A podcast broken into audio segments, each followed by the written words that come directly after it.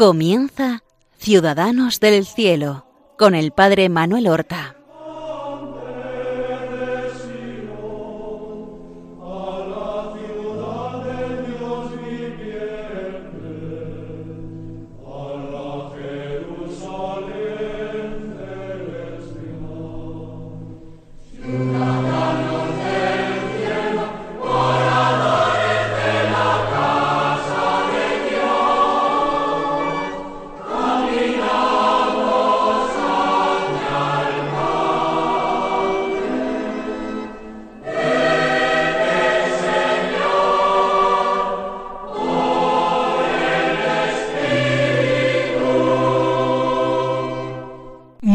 Días, queridos amigos. Vamos a continuar en este programa Ciudadanos del Cielo con la agradable tarea de acercarnos a la vida de los santos, para así poder imitarla, la vida, pero principalmente las virtudes, las circunstancias concretas de la vida de los santos, no podemos imitarla. Tenemos que ser fieles a Dios, responder a sus llamadas en medio de las circunstancias concretas en que nos ha tocado vivir. Pero las virtudes de los santos sí podemos imitarlas. Hemos ya realizado nueve programas sobre la vida y las virtudes del Santo Padre Pío de Pietrelcina. Pero todavía no hemos terminado de decirlo todo. Por eso vamos a comenzar este décimo programa eh, recordando dónde nos habíamos quedado en esta historia. Desde después de su estigmatización, y particularmente con particular violencia a partir del año 1922 hasta 1933, el padre ha sufrido una terrible persecución. Se le ha impedido celebrar misa en público, se le ha prohibido confesar, dirigir almas, contestar correspondencia, recibirla. Es ya en la segunda mitad de 1933 cuando se empiezan a levantar todas estas sanciones y en 1934, en marzo y en mayo, respectivamente, se le permite confesar a los hombres y en mayo ya confesar también a las mujeres. Por tanto, a partir del año treinta y cuatro vuelve hasta cierto punto la normalidad al Padre Pío. No va a ser muy larga esta normalidad, recuerden el régimen, el gobierno fascista en Italia, la guerra mundial en la que entra Italia, y recién terminada la guerra mundial, la muerte de su padre en 1946. En 1947, fíjense ustedes, él había nacido en el año 87, tiene sesenta años, comienzan los trabajos de construcción de la gran obra en la tierra del Padre Pío, que fue el hospital cuyo nombre era Casa Alivio del Sufrimiento. Tiene sesenta años el Padre Pío. Se niega a pedir préstamos a los bancos. Vienen limosnas, vienen ayudas de la comunidad internacional, de las que venían para la reconstrucción de los países devastados por la guerra en 1956 es, como decíamos al final del programa anterior, la inauguración del hospital, la gran misa presidida por el cardenal Giacomo Lercaro, el arzobispo de Bolonia, en la explanada delante del hospital. El padre Pío asiste y eh, después él celebra también la misa delante del hospital. Y él se dirige a los médicos, a enfermeros, a todo el personal sanitario de administración del hospital, para decir vuestra misión es curar la enfermedad, pero si no lleváis amor al lecho del enfermo, no creo que los remedios sean muy eficaces. Llevad a Dios a los enfermos, y esto valdrá más que cualquier otra cura.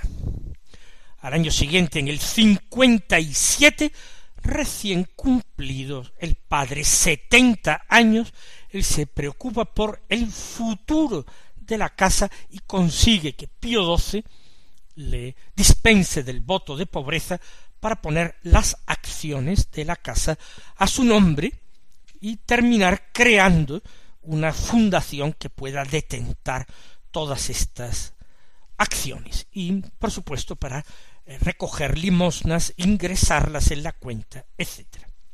Esto va a suscitar una incomprensión fuerte, en definitiva va a ser el dinero y ya no la celebridad del Padre Pío, ni sus estigmas, ni sus dones místicos, va a ser puramente el dinero el que motive la segunda gran persecución contra el Padre Pío, que de alguna manera o de otra se va a prolongar siete años más, entre 1957 hasta 1964, desde los setenta años hasta los setenta y siete de edad.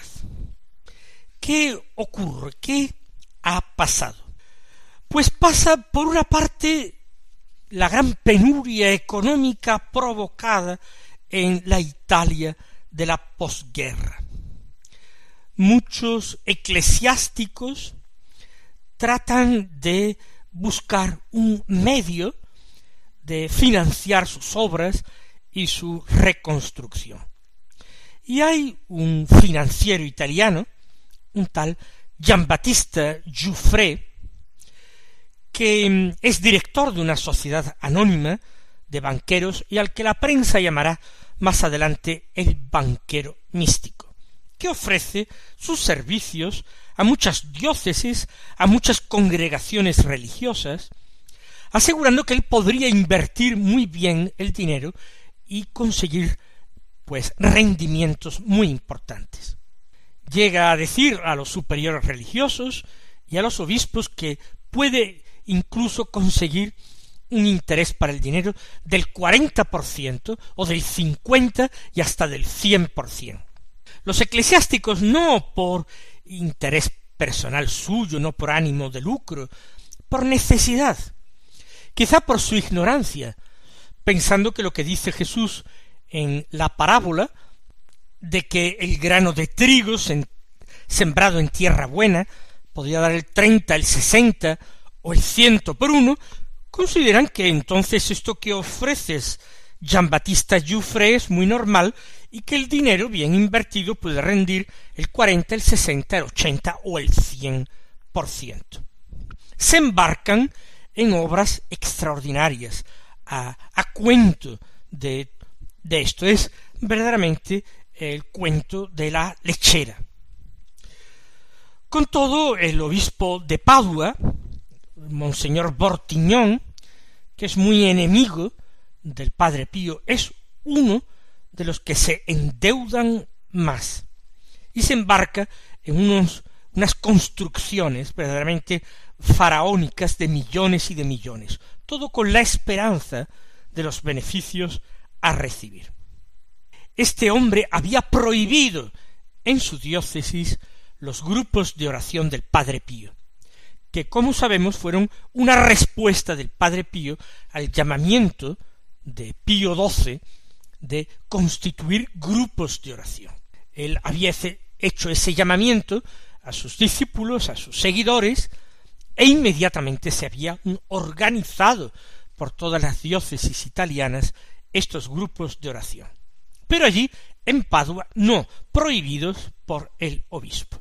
Pues cuando vino la gran ruina de Jouffre, eh, quiebra en agosto de 1958, muchas diócesis, muchas congregaciones religiosas se encuentran en gravísimos apuros de falta de dinero. ¿Qué ocurre?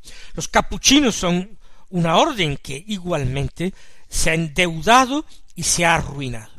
Y dirigen sus ojos al Padre Pío, que goza de una situación que les parece envidiable, de prosperidad. El Padre Pío, a quien le han dispensado hasta el voto de pobreza y que junta en cuentas corrientes millones y millones. Para colmo de males, este mismo año 1958, si la quiebra del banquero Jouffret es en agosto de 1958, en el mismo 1958, en octubre, muere Pío XII, el gran amigo, protector y admirador de el Padre Pío.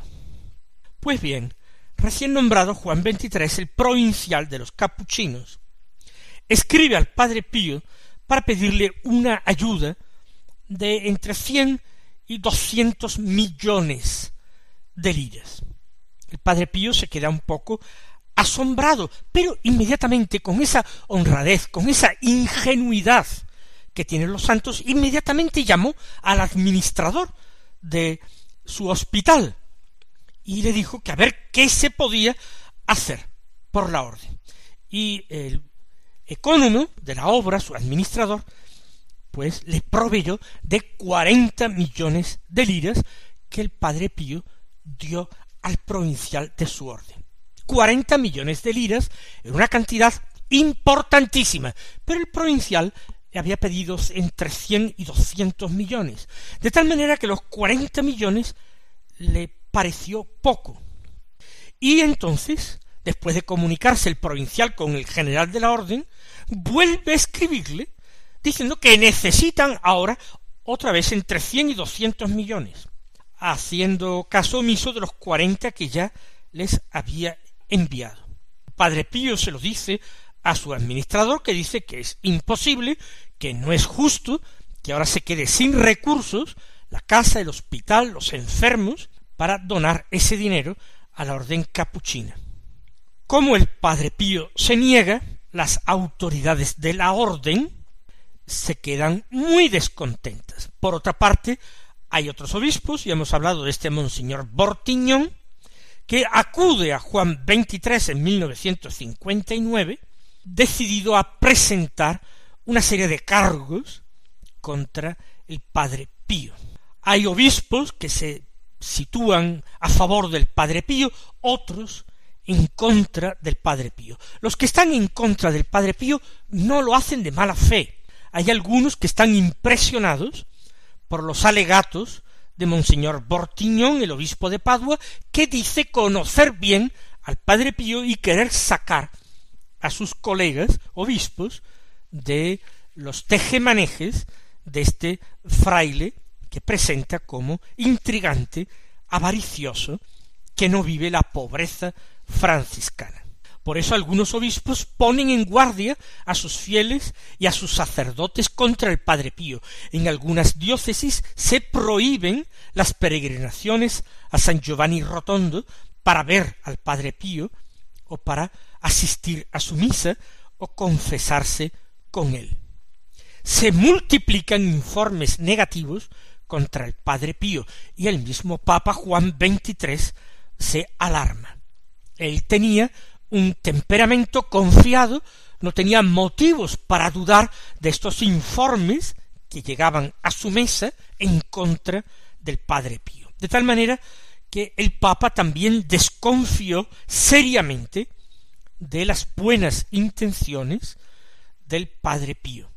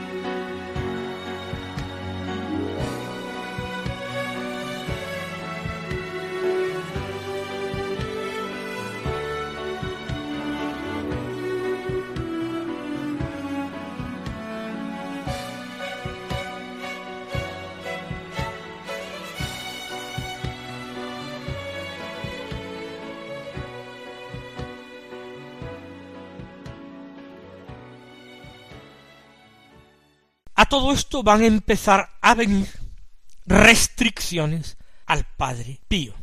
Que los hombres solamente puedan confesarse en la iglesia, antes lo hacían en la sacristía, que las mujeres solamente puedan confesarse y brevemente en el confesonario, pero no puedan hablar con el Padre Pío fuera del confesonario, que si la misa la celebre con una duración máxima de cuarenta minutos, todo esto hace sufrir muchísimo al Padre Pío.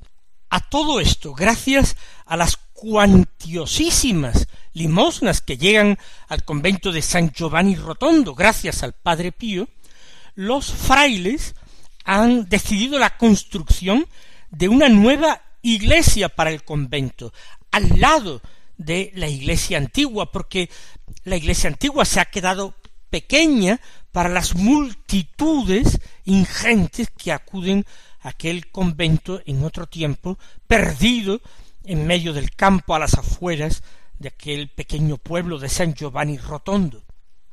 Han comenzado la construcción de la nueva iglesia en el año 1956 y en 1959 será consagrada.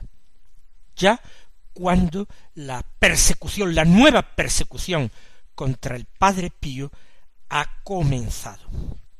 Pero lo más grave es que en 1960, por supuesto sin que lo sepa el Papa, pero sí sabiéndolo eh, varios eh, jerarcas de la Iglesia, se instalan micrófonos para espiar al Padre Pío. Uno de ellos en su celda, en la celda número cinco, en la que él duerme.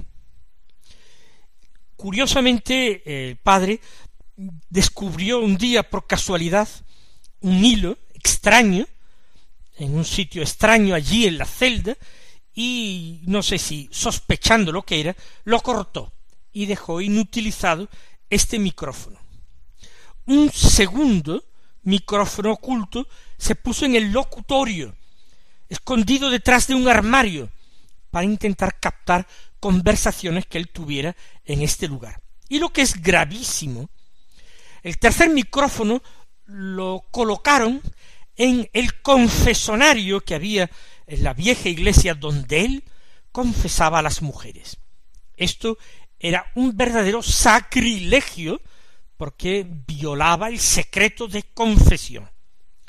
Y esto fue descubierto, por supuesto, se negó desde todas las instancias de la Iglesia, se levantó un verdadero escándalo, alentado también por un eh, devoto del Padre Pío que quería defenderlo frente a estos injustísimos ataques, Emanuele Brunato, que creó incluso una asociación para la defensa del Padre Pío, con una serie de abogados, algunos de ellos importantes, trabajaron gratis para esta asociación para defender al Padre Pío. El Padre Pío moderó siempre y a veces trató de impedir la acción de Manuel Brunato, no siempre lo consiguió. Y gracias no tanto a lo que él reveló Brunato, sino a las amenazas de publicar un libro con todas estas verdades, pues se levantaron muchas sanciones contra el padre Pío. De hecho, en 1960, hasta setenta obispos italianos escribieron mensajes de felicitación con motivo del aniversario de ordenación del Padre Pío, el 10 de agosto, como ustedes recuerdan entre estos obispos que felicitaron al Padre Pío estaba el futuro beato Pablo VI, el futuro Papa. Pablo VI, al igual que Pío XII, fue protector, defensor, amigo devoto del Padre Pío. A todo esto la salud de nuestro santo está muy quebrantada. De hecho, en 1959 Mm, en abril está seriamente enfermo y hasta el mes de agosto, durante varios meses, celebra pocas veces la misa. y cuando lo hace lo hace en la capilla eh, privada, la capilla doméstica del convento. Tiene que someterse a distintas consultas médicas. Es en este año 1959 cuando el cardenal Tedeschini, eh, como representante del Papa, acude a la nueva iglesia que se consagra el 1 de julio, iglesia que se llama Santa María de las Gracias, y corona canónicamente a la Virgen, a Nuestra Señora de las Gracias. Y poco después, en agosto, es cuando llega la imagen peregrina de la Virgen de Fátima, que va pasando por distintas provincias y regiones italianas, y que, por veneración al Padre Pío, se propone llevarla hasta San Giovanni Rotondo. Se lleva en helicóptero. Está allí una serie de horas, el Padre Pío acude a venerarla, reza emocionado ante ella, le deja un rosario en sus manos. Luego la imagen parte de nuevo en helicóptero. El Padre Pío, asomándose a un ventanal de la nueva iglesia, del coro de la nueva iglesia, ve al helicóptero alejarse y se queja dulcemente a la Santísima Virgen, te vas de aquí, madre, y a mí me dejas enfermo. Esa petición tiene un efecto inmediato. Por un lado, el piloto del helicóptero se siente interiormente movido a hacer unas pasadas, girando en torno al convento sobre la multitud. Al tercer giro, el Padre Pío, que lo está contemplando, que está invocando a la Santísima Virgen, siente interiormente un gran estremecimiento y dice inmediatamente estoy curado. Efectivamente, a partir de aquel día puede volver a celebrar otra vez la misa en la iglesia. Pero la curación del año 59 no quiere decir que el padre Pío, que ya es mayor, no sufra ya los achaques propios de los muchos años. Va a haber un acontecimiento en 1961 que va a ser cuando va a ser despojado de su hospital, de las acciones de su hospital, cuando va a tener que eh, dejarlo, su hospital, que va a influir mucho también en su salud. Pero de esto hablaremos el próximo día. Mis queridos hermanos, hasta entonces recibid la bendición del Señor.